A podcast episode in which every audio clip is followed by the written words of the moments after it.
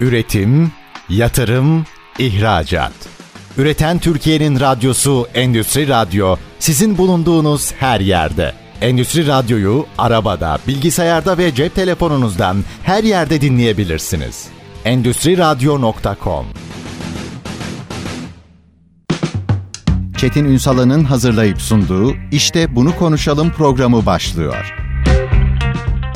İşte bunu konuşalımdan merhabalar. Türkiye'nin gerçek gündeminde birlikteyiz efendim. Her cuma olduğu gibi bugün de Ekoteknoloji ve Biyoinovasyon Enstitü Derneği Genel Sekreteri Altur Revnak Eti ile beraberiz. Sayın Eti öncelikle hoş geldiniz. Hoş bulduk efendim. İyi bir yıl bekliyorum inşallah 2024'ten. Yani hoş öyle görünmese de inşallah iyi olur diye düşünüyorum. Biz temennimizi öyle Temennimiz öyle yani. Şimdiden kutlayalım yani. Aslında baktığımızda bu konuştuklarımızdan ders alabilsek ve yarına ilişkin bütün kurguyu buradan yapabilsek gerçekten bu temenniler gerçek olabilir. Bugün biraz şehirlere bakacağız, mimariye bakacağız. Yani sizin ifadenizde biyomimetik ya da biyoinovasyon Doğru. mimariye bakacağız. Doğa ilhamlı şehirleri konuşacağız. Tabii bunu açacağız. Buradan çok enteresan örnekler var. Çok bildiğimiz binaların ya da yapıların yine o yıllarda 18. 19. yüzyıllarda bu metodoloji kullanılarak yapıldığını gördüm. Ben şimdi söylemeyeceğim tabii. Biraz sürpriz olsun herkes meraklansın. Hemen duyduğunuzda öyle miymiş diyeceğiniz gözümüzün önündeki yapılardan bahsediyoruz aslında. Doğru. Ama belki biraz şuradan başlamak lazım. Biyomimetik mimari dediğimiz veya biyoinovasyon, biyoinovatif mimari dediğimiz şey ne gerçekten?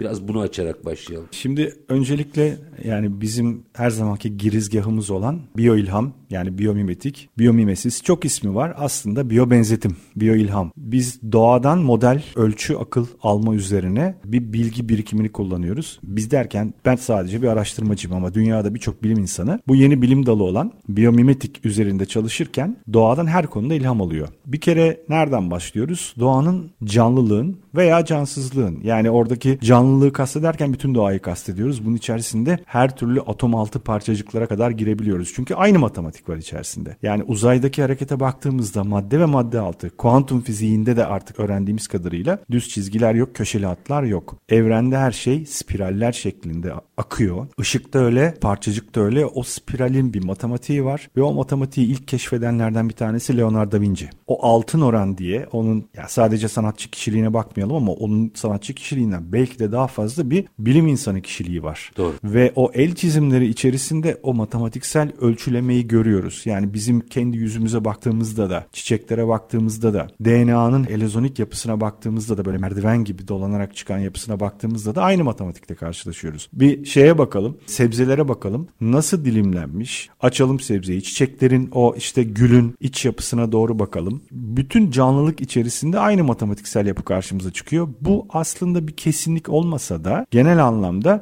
yaratılışın altyapısında bir matematiksel gerçekten bir mucize var. Ve bu altın oran hem bize estetik görünüyor yani bunu taklit ettiğimizde, bu altyapı üzerine mimariyi oturttuğumuzda, sanatsal yapıları bunun üzerine kurguladığımızda hem bize estetik görünüyor hem de fonksiyonel faydalarını görüyoruz. Yani bu fonksiyonel faydalar hem hareket içerisinde görülebiliyor. Geçen program ya da daha önce konuşmuştuk bu matematiği kullananlar içerisinde suyun akışını ve çok küçük bir şeyle, pervane ile o suyun akış sistemindeki suyun kendini temizlemesini taklit ederek devasa tanklarda minicik bir şeyle pervaneyle belli bir süratte o belli bir ölçüde bir pervaneyle çevirerek hiçbir şey kullanmadan suyu temizlediğini İki bize program önce göstermişti. Evet iki program önce konuşmuştuk. Şimdi bu matematiği en çok aslında mimaride kullanıyor mimarlar ve biyomimetiğin, doğayı taklidin en aslında literatürü bol, geniş ve çok insanın birlikte çalıştığı alanı da aslında mimari. Ve bu çok geriye gidiyor.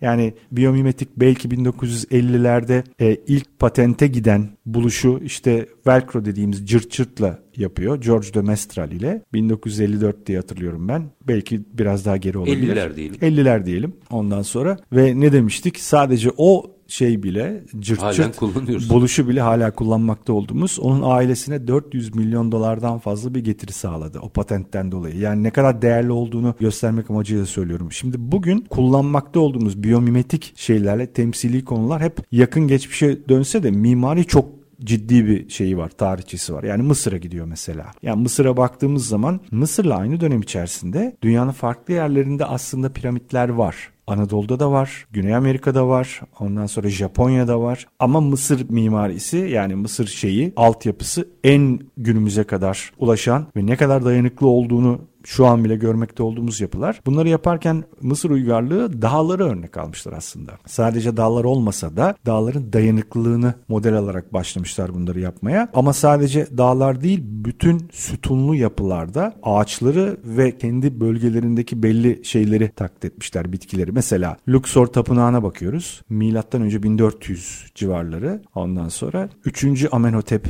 zamanında yapılıyor. Tutankamon döneminde de devam ediyor. Tapınağın en önemli dikkat çekici özelliği üç tarafı boyunca bir dizi sütunla süslenmiş bir avlu var. Bu sütun başlıkları bir ağacın, pürüs ağacının daha doğrusu tomurcuğunu taklit ediyor mesela ve bunu yazıyorlardı. Hani kendi şey tesadüf ediyor. Hayır, hayır, bilinçli hayır. olduğu yazılı bilinçli, da oldu. Bilinçli. Hatta papirüs, nilüfer, nilüfer de çok hmm, yaygın konuşuruz. Mısır'da. Birazdan nilüferi tekrar konuşacağız. Başka ilham konuları da var çünkü. Palmiye, Mısır kültüründe çok önemli bitkiler bunlar. Sütunlarda, sütunların yapılarında ve başlıklarında hep onların işte gövdelerini ve yapraklarını görüyoruz. Gö- şimdi gözümün önüne geldi zaten. Bu Mısır dönemi. Yine Mısır'dan sonraki döneme bakıyoruz. Klasik mimariye aslında ilham kaynağı olmuş olan şey Yunan mimarisine bakıyoruz. Korint düzeninde Mısır'ı bir taklit var aslında. Ama özellikle onlar da doğayı taklitte sadece mimaride kalmıyorlar. Zırhlarda balıkları taklit ediyorlar. Yani şey Yunan askeri şeylerinde malzemelerinde birçok canlıdan esinlenme zaten var. Yani Yunan'da bir mimesis konusu zaten Yunancadan geliyor.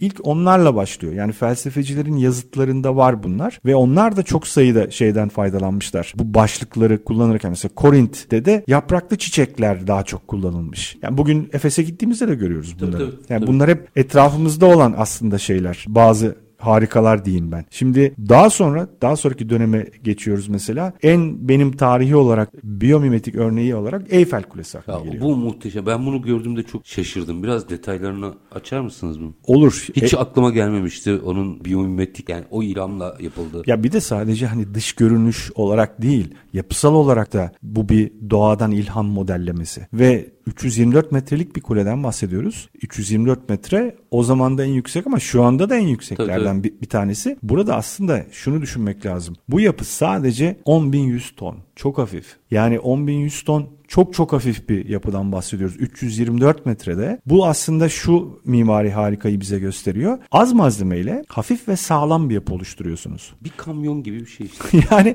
gerçekten Neredeyse çok bir kamyon işte. çok çok hafif yani. Şimdi burada öyle bir mühendislik yapılması gerekiyor ki yüksek olduğunda sadece oradaki ağırlığı taşımak değil rüzgarla da boğuşuyor. E bununla da baş etmeniz gerekiyor. Bu durumda da rüzgarla boğuşabilecek olan neyi model almanız gerekiyor? Yüksek ağaçlar. E şimdi sekoyalar var mesela 110 metre, 120 metre, 130 metre yüksekliğinde ağaçlar bunlar. Gövde 18 metre çapında mesela. Ve bu ağaçlar 2-3 bin yaşında olanlar var. Dayanımlı yani. Tabii yaşıyor bu. Hani 2-3 bin yıldır orada duruyor diye kastetmiyorum yani şimdi sen Mısır uygarlığı gibi. Dünyanın en çok en uzun yaşayan canlıları aslında ağaçlar.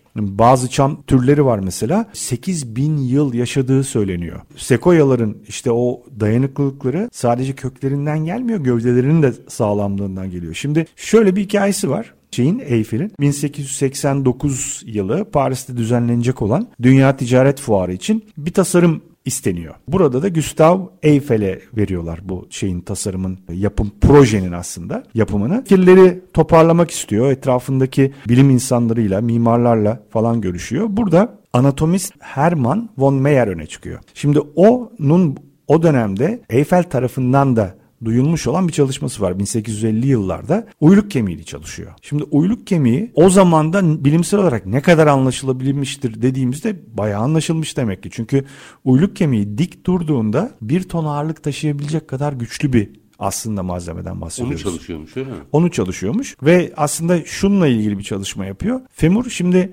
kalça yuvasına doğru yatay uzantısı nedeniyle eklem tarafından taşınılan yükün merkezin dışında olması nedeniyle ilgisini çekiyor. Yani böyle hem duruşu itibariyle hem taşıyabildiği ağırlıklar itibariyle bir de çok hafif, içi boş yani kemikten bahsediyoruz. Buna trabekül deniyormuş. Ben de sonradan öğrendim. Kafes bir yapı var içinde. Ondan sonra şimdi İsviçreli mühendis Karl Kölman'ı çağırıyorlar. Hani bu şeyin yapının mühendisliğini yapması için. Von Meyer'in çalışmasını inceliyor İsviçreli mühendis Kölman ve burada bir metodoloji çıkıyor. Buradan çıkan bilgilerle grafik statik deniyor buna. Bütün bu metodun metodu onlara borçluyuz aslında. İşte bu anatominin üzerine otopsi odasında şimdi bunlar şöyle yapmışlar. Meğer bu şey çalışmaları yaparken otopsi odasında yapıyor bu çalışmaları. Ondan sonra o sırada Profesör Kuhlman bir vinç tasarlamakla meşgul. Şimdi vinç tasarımı içinde kendine bir ilham alıyor, arıyor. Mayer'in anatomilerini inceliyor ve o kemik trabeküllerinin süngerimsi yapısının, düzeninin, gerilim çizgilerinin veya yönlerinin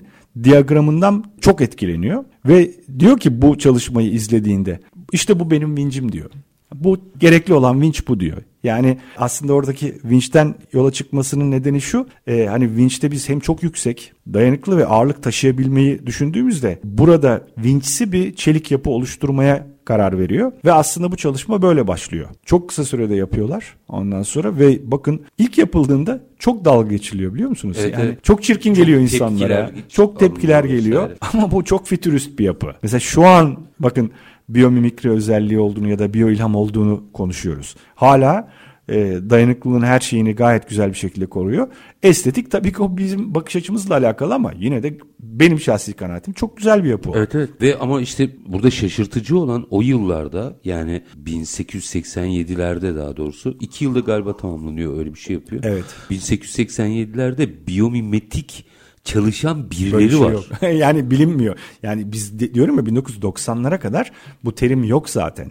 Ama çalışan birileri var. Çalışan birileri var. Aslında birçok insan Leonardo da Vinci'den ilham almış. Mesela Wright kardeşler ilk o uçma Hmm. teşebbüslerinde e, şeyden çok etkilendiklerini söylüyorlar. Hatta kanatlar çırpılıyor ya Tabii. işte o hepimiz e, gördüğümüz siyah beyaz videoları biliriz. E tabi şimdi e, Leonardo da Vinci'nin bakış açısı, matematiksel anlayışı birçok bilim insanına ilham kaynağı almış ve o zaman da işte bakın sadece şey değil, Eyfel değil. Birazdan konuşacağız. Antoni Gaudi'nin La Sagrada Familia kilisesi var mesela. Onu da birazcık açalım mı? Yani oradaki ilham ne mesela? Ama minik bir araya gidelim. Tamam. Aranın ardından ki keza Crystal Palace. e, Doğru. Yine Hep o da o dönem mesela. Bunlar hep aynı dönem. Bunların hepsinde temelinde aslında Leonardo'dan ilham Evet, alınmış. evet, evet. Herkes o matematiğin üzerinde gitmiş. Adı biyomimetik değil. Değil veya o zaman da. Değil ama birileri bunu çalışmış. Belki de patente konulmuş çok şeyin de altyapısını oluşturmuş. Esasında bu bakış açısının Antoni Gaudi'den biraz da yayıldığını göreceğiz. Birazdan konuşuruz onu. Şöyle yapalım minik bir araya gideyim. Aranın ardından yarım kalmasın burayı açalım. O diğer yapı örneklerinin Tamam. gidişatına da bakalım. Efendim Ekoteknoloji ve Biyoinovasyon Enstitüsü Derneği Genel Sekreteri Altur Revnaketi ile biyomimetik mimariyi konuşuyoruz. Kısa bir ara lütfen bizden ayrılmayın.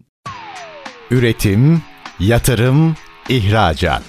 Üreten Türkiye'nin radyosu Endüstri Radyo sizin bulunduğunuz her yerde. Endüstri Radyo'yu arabada, bilgisayarda ve cep telefonunuzdan her yerde dinleyebilirsiniz.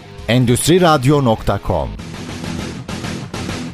Kısa bir aranın ardından işte bunu konuşalım da tekrar sizlerle birlikteyiz. Biyomimetik mimariyi konuşuyoruz. Ekoteknoloji ve Biyoinovasyon Enstitüsü Derneği Genel Sekreteri Altur Revnaketi ile beraberiz. Eyfel Kulesi bence önemli. Yani adı konulmamış bir biyomimetik Evet. hatta belki Mısır'a kadar gidebiliriz ama en hani bize yakın noktalardan biri o. Leonardo'dan çok ilham alınmış diyorsunuz ve diğer örneklere Antoni geçelim. Gaudi. Yani ben çok önem veriyorum. Çünkü aslında sonradan onun gerçekten ne derece harika bir mimar olduğu anlaşılmaya başlandı. Çünkü o bir fütürist aslında. Fütürist ama doğaya temele dönmeye yönelik bir bakış açısına sahip bir şey mimar. Ona aynı zamanda o dönemde Tanrı'nın mimarı diyorlar. Böyle bir lakabı var. Çünkü çok dindar bir insan. Zaten yapmış olduğu veya başlattığı Yapılarda öyle zaten. işte yapılar ve özellikle Sagrada Familia Kilisesi e, hala devam ediyor. 2026'da bitirme planı var. Şimdi şunu söylüyor şey kendisi Antoni Gaudi. Diyor ki eğer doğa Tanrı'nın yapıtıysa ve eğer mimari formlar doğadan ilham alıyorsa bu durumda Tanrı'yı onurlandırmanın en güzel yolu onun yapıtlarına benzetmek olacaktır diyor. Yani aslında o yapmakta olduklarını ve mimarisini, eserlerini bir ibadet, İbadet kastıyla yapıyor. Ama Ve- aslında farkında olmadan biyomimetiğin tanımını yapmış gibi. Tam tanım yapmış. Hatta şöyle de söylüyor kendi yazıtları içerisinde. Atölyemin hemen dışındaki ağaç benim akıl hocam diyor.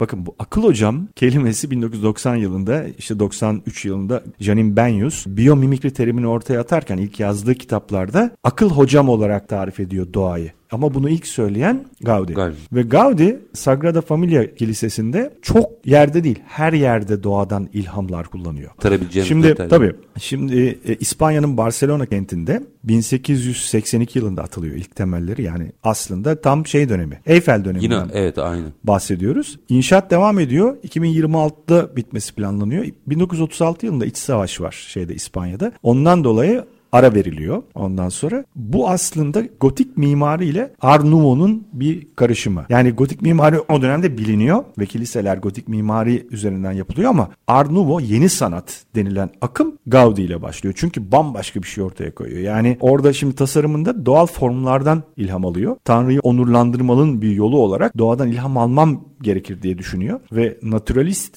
estetiğin kullanımında sadece görsel olarak değil ama fonksiyon olarak da doğayı örnek almak istiyor, Mesela model almak istiyor. Şimdi yapıyor? şöyle söyleyeyim. Gaudi'ye göre biçim ve işlev aynı. Aynı şey diye görüyor. Doğadan alınan ilham yapı mühendisliğinin çeşitli sorunlarının çözülmesinde hatta iç mekan aydınlatmasının iyileştirmesine yardım olur diye buna başlıyor. Şimdi en önemli örnekler şunlar. Orada kilisenin Yapıda. içine baktığımızda biyomimetik mimari olarak diyebileceğimiz nefin dallanan sütunları. Nefin kilisenin ana meydanı. Yani ana meydandaki dallanan sütunlar bildiğiniz ağaç. Bir ormana giriyorsunuz siz. Yani ormana girmenizi istiyor o kilisede. Bu sütunlar tonos çatıya daha fazla destek sağlamak için dallara ayrılıyorlar. İşte o ağacın taşıyıcı Mukavemetini kuvvetlerini, yapıyor. mukavemetlerini orada örnek alınıyor. Her kolonun kenar sayısı taşıması gereken yüke göre değişiyor. Kolon yükseldikçe de artıyor. Tasarım ağaçların doğal ağırlık dağılımını taklit ederek her sütunun geleneksel bir sütuna göre daha fazla yük taşımasına olanak sağlıyor. Dallar tipik gotik katedralin dış taraftaki uçan payandalarına olan ihtiyacı ortadan kaldırıyor. Yükleri verimli bir şekilde sütunlara aktarıyor.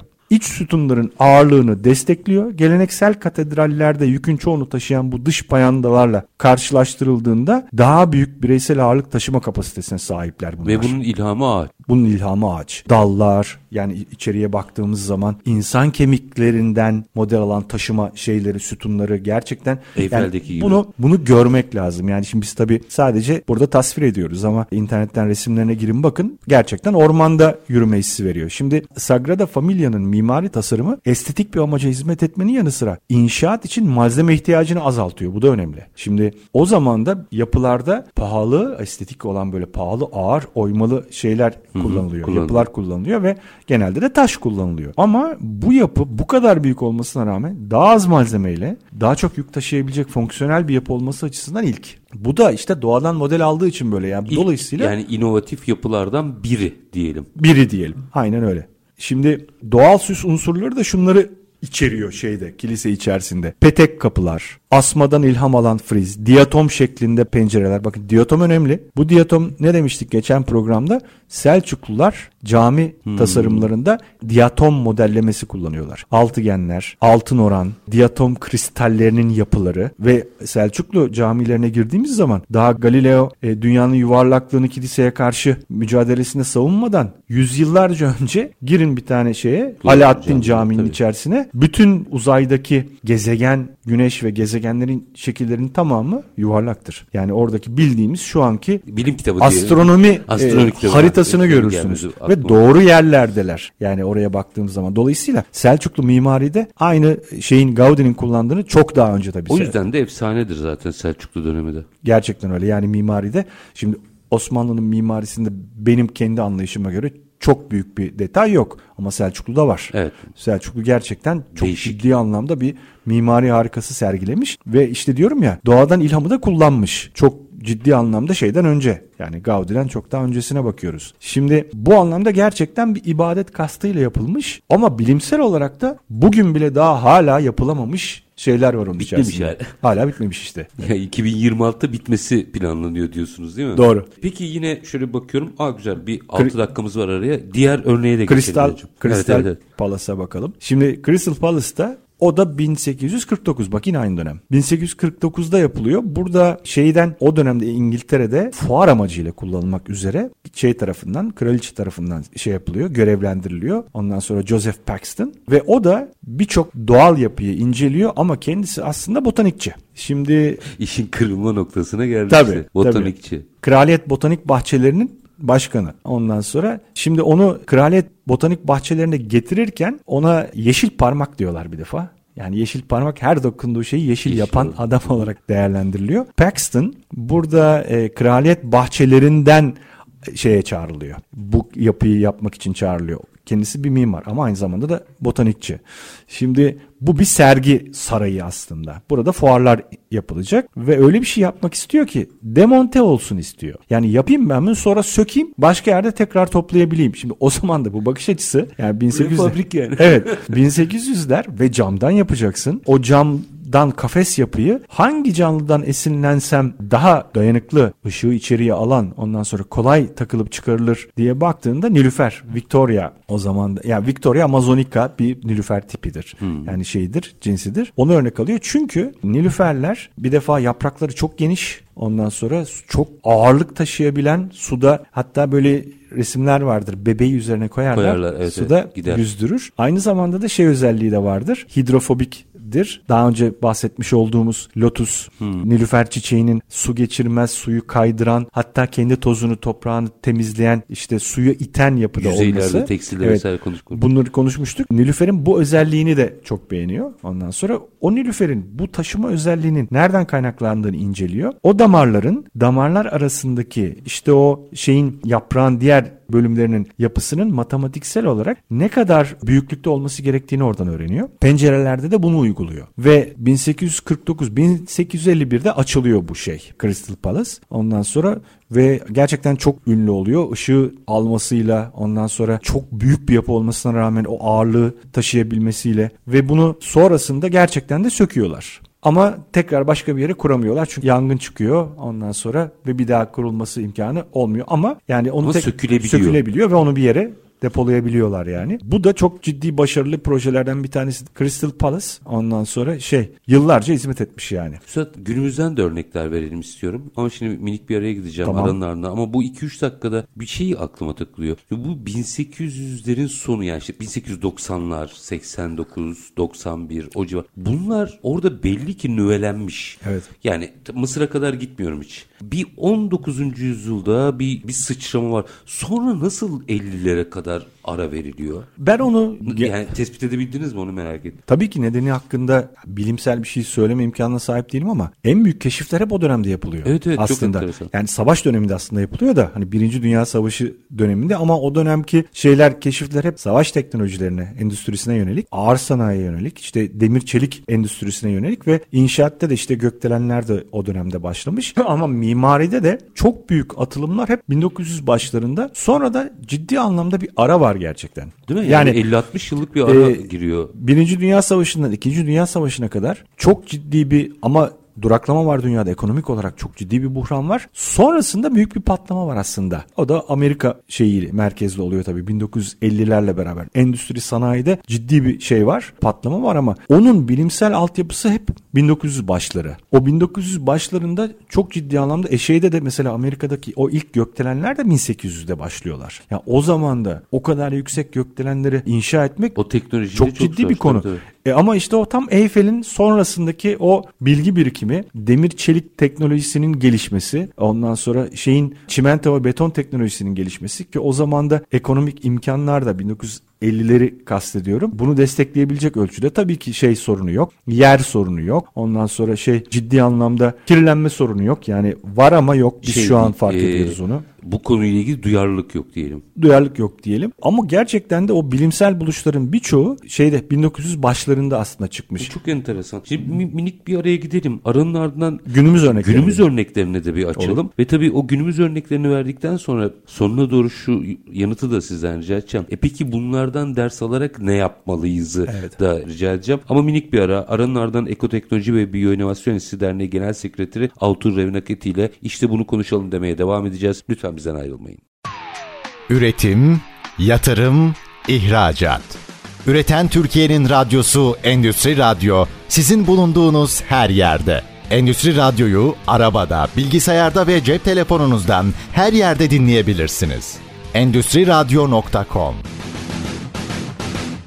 İşte bunu konuşalım da sizlerle birlikteyiz. Ekoteknoloji ve Biyoinovasyon Enstitüsü Derneği Genel Sekreteri Altur Revnaketi ile biyomimetik mimariyi tarihsel örnekleriyle beraber konuştuk. Doğadan ilham alınan mimariyi geldik bugüne. Günümüzde örneklere böyle birkaç tanesine değinelim mi? Tabii ki canlılar içerisinde canlıların doğadaki evlerine baktığımızda ilham alacak çok nokta var. Ama bunlardan öne çıkan birkaç tane var. Onlarda da bence yıldız diyebileceğimiz termitler. Şimdi termitler gökdelenlerde oturuyorlar. Niye gökdelen diyorum? Mecazen. Çünkü, mecazen çünkü onlar 8 metrelik, 9 metrelik, bazen 12 metrelik böyle şey gibi, dağ gibi ama şimdi tam tarif edemiyorum. Gerçekten binalarda oturuyorlar. Endüstri böyle TV geldiğinde onları göstereceğiz. Onları inşallah göstereceğiz. İçerisinde 2 milyon termit yaşıyor bir gökdelenin. Yani aslında insan boyutuna vurduğumuzda 1000 metrelik bir gökdelende işte 2 milyon tane insanın yaşamasını düşünelim. Bu ciddi bir organizasyon istiyor. Malzeme bilgisi istiyor. Teknik bir altyapı istiyor. Çünkü onların onlar oradan sadece yiyecek bulmaya vesaire çıkıyorlar ama içeride yaşayan milyonlarcası var. Hiç çıkmayanlar var ve odaların yapıları matematiksel olarak gerçekten mükemmel ayarlanmış. Hepsinin metrekareleri belli ve termitlerin enteresan tarafı şu taraflarından biri diyeyim. Bunlar kör canlılar. Kör canlılar böyle yuvarlak bir taban yapısı diye düşünürsek hmm. oradan kendi salyaları ve belli çamurla yani kille birleştirerek duvar gibi örmeye başlıyorlar şeyi. Alttan temelden başlıyorlar örmeye. Şimdi örerken bir grup termit bir taraftan bir grup termit bir taraftan başlıyor. Bunların hepsi kör metrekareleri hiç bozulmayacak şekilde ortaya geldiklerinde birleştiriyorlar. Aynı arıların Standart. evet arıların aynı petekleri yapmasındaki kullandıkları işte 13 derece eğimli altıgen yapılar gibi ama arılardan farklılar onlar körler. Bu çok enteresan. Yani binlerce termit her taraftan başladıkları binayı ortaya geldiklerinde birleştiriyorlar ve birleştirdiklerinde hep standart bir oda yapısı var. Bu odaların içerisinde seraları var. Mantar yetiştiriyorlar. Bakın mantar hakikaten burada çok önemli çünkü mantar hem şey gıda olarak çok zengin olmasının yanında o şeyin içerisinde yani binanın içerisinde gölgelik bir yapıda yetişebilecek en hızlı ve en besleyici malzeme aslında. Ve mantarları mesela hastalandığı zaman kendi salyaları içerisinde bulunan bazı antibiyotiklerle onları iyileştirebiliyorlar. İlaç da yapıyorlar. Bazı şeyleri kille salyalarını birleştirerek ilaç üretiyorlar ve o ilaçlarla tedavi edebiliyorlar mantarlarını. Şimdi içeride bu termit binalarının özelliği bunların bazı bacaları var ve bazı belgesellerde bilmiyorum şeyden YouTube'dan izlenebilir. 8 kilometrelik kanalları olduğu bulundu bu şeylerin binaların. Yani yukarıda kilometre. yukarıda 8 metrelik bir şey var yükselti ama aşağıdaki kanalların uzunluğu 8 kilometre. Bir şehir var. İçeride bir şehir var yani. Tüneller kazıyorlar ve bu tüneller içerisinde gerçekten bir dünya var orada. Orada bir şey teknik bir altyapıya sahipler. Şimdi niye bunların şeyleri var, bacaları var? Bu bacalar sayesinde Afrika sıcağında içerinin ısısını 20 ila 25 derecede sabitlemişler. Bu çok önemli. Çünkü o sayede hani bizim burada klimayla hani elde etmeye çalıştığımız belli ısıları onlar elektrik kullanmadan baca klima yapı sayesinde buna pasif soğutma sistemi deniyor. Sağlayabiliyorlar. Ve o kadar hassas gaz ayarlarına sahipler ki bir deney seyretmiştim ben. Bilimsel bir çalışma. Zehirli gaz veriliyor şeyin içerisine. Bacadan zehirli gaz veriliyor. Termitler ne kadar süre içerisinde veya fark edecekler mi bunu diye. Aşağı yukarı 30 saniye içerisinde sensör gibi çalışan bazı termitler bu şeyleri zehirli gazı fark edip algılayıp bazı bacaları açıp bazı bacaları kapamaya başlıyorlar. Hemen takır takır kapatıyorlar Kendiliğinden. ve bir dakika içerisinde o bütün gazı dışarıya çıkartıyorlar. Yani sanki sensör gibi böyle termostat gibi çalışan bir sistem var içerisinde ve bunu canlılar kontrol ediyor ve içeride de bazen hava ısısı değiştiğinde kanatlı termitler aşağıdan havalandırma yaparak o bacalardaki hava giriş çıkışını tekrar dengeleyebiliyorlar. Bu gerçekten enteresan bir şey. Biz şimdi neyi öğreniyoruz termitlerden? Elektriği daha az kullanarak veya hatta hiç kullanmadan klima sistemi kurmayı öğreniyoruz. Bunun da uygulanmış olduğu bir şey var. Patente konu olmuş mu? Bir bina var. Bu bina Zimbabwe'de, Harare'de, Zimbabwe Harare'de Eastgate adlı bir bina. Devasa bir bina. 5600 metrekarede kurulmuş. Bir iş merkezi. Alışveriş ve iş merkezi. Ondan sonra 26 bin metrekare ofis alanı var. 450 araçlık otoparkı var bunun.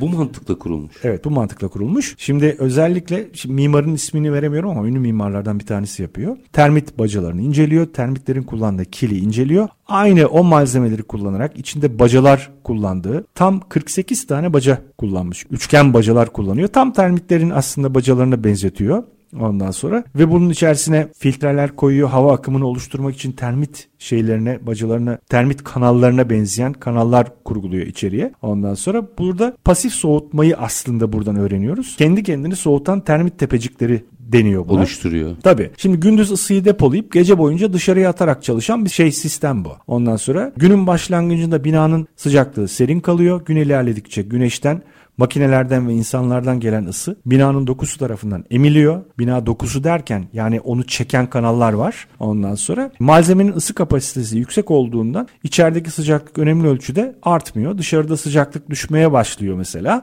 Isınan iç hava yükseliyor. Bacalardan dışarıya atılıyor. Fanlar kullanılıyor burada bunları atmak için. Sonuç olarak binanın alt kısmından soğuk hava getiriliyor. Bu aktivite ideal sıcak ulaşana kadar gece boyunca devam ediyor. Yani bina nefes alıyor aslında. Bu nefes alan bina nasıl bir kar getirmiş dediğimizde normal klimalı binalarda kullanılan enerjinin %50'sinden daha azını tüketiyor bir defa. Enerjiden ge- Evet. cepte. O bir defa cepte. Şimdi Karbon emisyonu cepte. e, binanın toplam maliyetinde de %10 tasarruf sağlanmış. Az malzeme kullanılmış. Yani diğer e, konvansiyonel Muadiline binalara binalara göre ve bu bina çevresindeki bölgede de 120 daha düşük kiralar burada uygulanmış. Binanın maliyeti, binanın harcamalarının düşüklüğü vesaire sebebiyle kiralar %20 daha düşük tutulmuş. Yani daha ekonomik binadan bahsediyoruz. Aslında teknoloji kullanıyorsun burada. Hani sanki daha yüksek bir maliyet getirecekmiş Teknoloji gibi. ucuzlatır. Evet kesinlikle ve ucuzlatmış. Buradaki yani bu başarılı bir çalışma. Termit bacalarının kullanıldığı başka yerler var ama bu Enteresan bir örnekmiş evet, gerçekten. başarılı bir çalışma olmuş. Şimdi bunun gibi bir iki örnek daha verebilirim. Sevinirim. Şimdi yine çok önemli biyomimikri özellikleri kullanılmış olan Melbourne Council House yani yönetim evi. Ondan sonra yeşil bina ödülü var bunun 2006 yılı Avustralya'da ondan sonra şimdi Melbourne'de mi? Melbourne'de. Bu bina bütün özellikleriyle malzemesine kadar işte dönüştürülmüş malzemeler ondan sonra yani hani sıfır atığa uygun bir yeşil bina olarak şey yapılmış, yapılmış ve proje çok ciddi ödüller kazanmış. Şimdi e, mimarını tabii söyleyemiyorum. Ondan sonra aynı mimar Harare'deki Eastgate ofis binasını da yapan mimar. Hmm, aynı isim devam Evet. ediyor. Evet yani önce şeyi yapıyor. Harare Eastgate'i yapıyor. Termit kanallarından örnek aldı. Oradan çıktıları alıyor. Geliyor Melbourne'a. 2006 yılında da orayı yapıyor. Şimdi neler kullanmış? Yaprak yapısını model almış. Enerji toplama ve ısıyı dağıtma ile birlikte hava temizleme işlemi olarak yaprağı model almış. Bunlardan faydalanmış binada. Bina şimdi binanın her tarafına yeşillikler ekmiş. İşte tabii bunun resmini görüp anlamak lazım. Her yeri binanın böyle bina tamamen yemyeşil. Yemiş. Bizim kullandığımız saksılar bina aslında tamamen saksı gibi. Burada da fotosentezi kullanarak elektriğe Enteresan. çevirme imkanı sahibi olmuş. Şimdi bronşlarımızı model almış. Hayati gazların dağılımı için kapalı kanal boşlukları. Yani binanın bir dış derisi var. Aynı insan derisi gibi. Bir ağaç kabuğu gibi. Kabuğun altında boşluklar var. Kanallar var. Aynı ağaçtaki gibi. Ağaçta su akışı nasıl sağlanıyorsa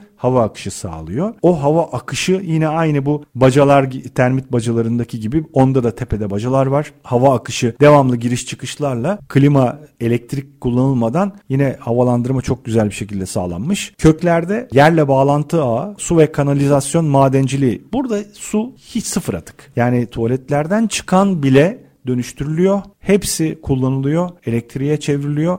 Bu binada atık falan Tam yok. yeşil bina yani. Tam bir yeşil bina. Ondan sonra epidermis model alınmış. Dış tabaka işte o epidermisten model aldığı yani ilham aldığı konularda kullanılıyor. Dermis yani o üst tarafta da rüzgarı, ışığı ve sesi filtrelemek için kapalı alanlardan oluşan derinin alt katmanı. Bu buradan örnekler almış ve birçok şeyde kullanmış. Ben şimdi bazı örnekleri vereceğim. Ondan sonra soğutma ve ısıtma havalandırma kontrolü için bitki örtüsüne hava durumunu izleme ekipmanları taşıyan direkler kurmuş. Devamlı dışarıdaki havayı izliyor ve içerideki şeyle Dengeliyor e, mu? akışla onu dengeliyor. Atık ve tuvaletler için yaşanılabilir dış balkonlar yapıyor. Yani hiçbir koku oluşturmaması için çok özel bir yapı tasarlamış. Çevre akreditasyonundaki 6 yıldızı almış. Aynı restoranlarda Michelin yıldızları vardır ya. Burada da yine ondan sonra Şahika yani. Evet.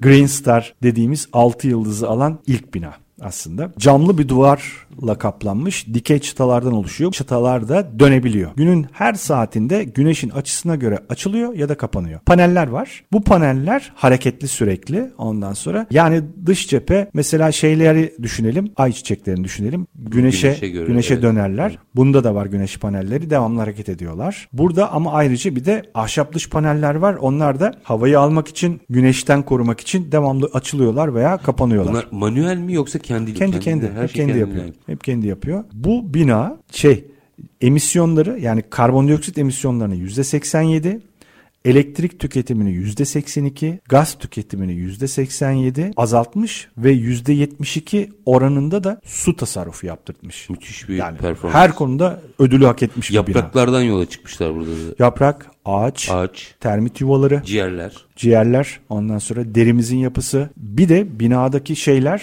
ölçekleme, oda ölçeklemeleri falan hep şey. Sanki ağacın içerisinde mağaralardaymışsınız gibi yapılar, köşeli hatlar yok. Binada Enteresan. doğal hatlar var. Yani sanki gerçekten bir aynı o Sagrada Familia'daki gibi sanki bir orman havası yaratacak bir şey tasarım yapılmış. O anlamda da başarılı. Bina personel verimliliği, ışık alışı, oksijen oranının devamlı akışkanlığının sağlanması sayesinde %5 personel verimliliği artışı gözlemlenmiş. Belli yıllara yönelik bakıyorlar buna. Ondan sonra binanın bir tarafı geri dönüştürülmüş ahşaptan yapılmış. Otomatik panjurlar demiştim ya.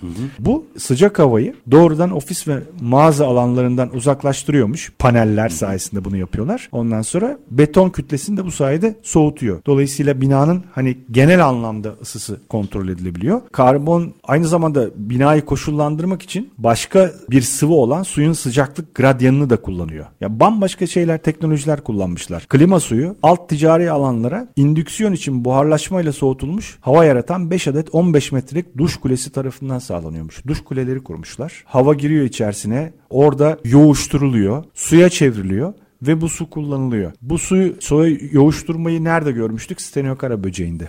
Anlatıyoruz ya havadan su elde etme. O su elde etme onu mesela sisten yapıyordu o. Ama sisten değil direkt havanın buharından veya sıcak hava buharından suya çevirme de mesela burada yapılmış. Duş kanalları yapılmış. Bu da çok yeni bir teknoloji. Şeyi merak ediyorum. Süre bitti ama iki dakikada şunu konuşalım. Aslında çok örnek var. Daha bir sürü örnek verebiliriz ama. Bunlar özel ve ilhamın aslında vitrine çıkan bazı örnekleri. Evet. Bu iş bütün bu algıların, yaklaşımların buraya doğru kaydığını düşünürsek çok kısa süre içerisinde hayatımızda sanıyorum normalleşecek. Aslında zorunda da kalınacak bir türlü. Bir de şu- şundan zorunda kalınacak. Depreme dayanıklılık, sellere veya işte iklimsel bozulmalara dayanıklılık. Bu çok hassas bir konu haline geldi. Çünkü dünyada aslında bütün sanayi, endüstri ve teknoloji o işte iklim sürdürülebilirliği yani çevresel sürdürülebilirlik üzerine tasarımlanıyor ya şu an. Tasarlanmaya çalışılıyor ya. E mimari de böyle. Şimdi mimaride şehirlerimizin kalabalıkları bir tarafı. Şimdi biz hep biyomimikride sorun çözme üzerine o çözümleri doğadan model alıyoruz ya. Daha önceki programlarda anlatmıştık. Biyomimikri Enstitüsü'nün danışmanlık verdiği dünyada birçok şehrin belediyeleri var. Hindistan'da mesela bunu yaptılar. Nerede yaptılar? Muson yağmurlarının sellerle felakete yol açması sonucu işte dümdüz olan belli şehirlerde yaptılar mesela. Orada da o Sorun bölgedeki çözüldü? Evet evet sorun çözüldü. O bölgedeki bazı ormanlardaki ağaçların dayanıklılığı, karınca yuvalarının dayanıklılığı, suyun sel sonucunda bertaraf edilmesi bunlardan model aldılar ve oradaki oradaki canlıların evlerine baktılar. Ne malzeme kullanılmış onlara baktılar. Onlardan ilham aldılar. Dolayısıyla bugün şehirlerimizde artık bir taraftan fonksiyonel dayanıklılık, depreme dayanıklılık, ses izolasyonu, ısı izolasyonu, işte yapının hafif ve daha uygun maliyetlerde olması. Bunlar için doğaya bakmamız gerekiyor. Çünkü- doğada milyonlarca yıldır hatta milyarlarca yıldır diyeyim. Yani milyar yıldır diyeyim en azından. Doğada evler var. Ve o canlılar o evlerde yaşıyor ve hiçbir şekilde afetlerden etkilenmeyecek şekilde sürdürülebilirlik orada sağlanmış ve burada ne atık var, ne işte doğayı kirletme var, ne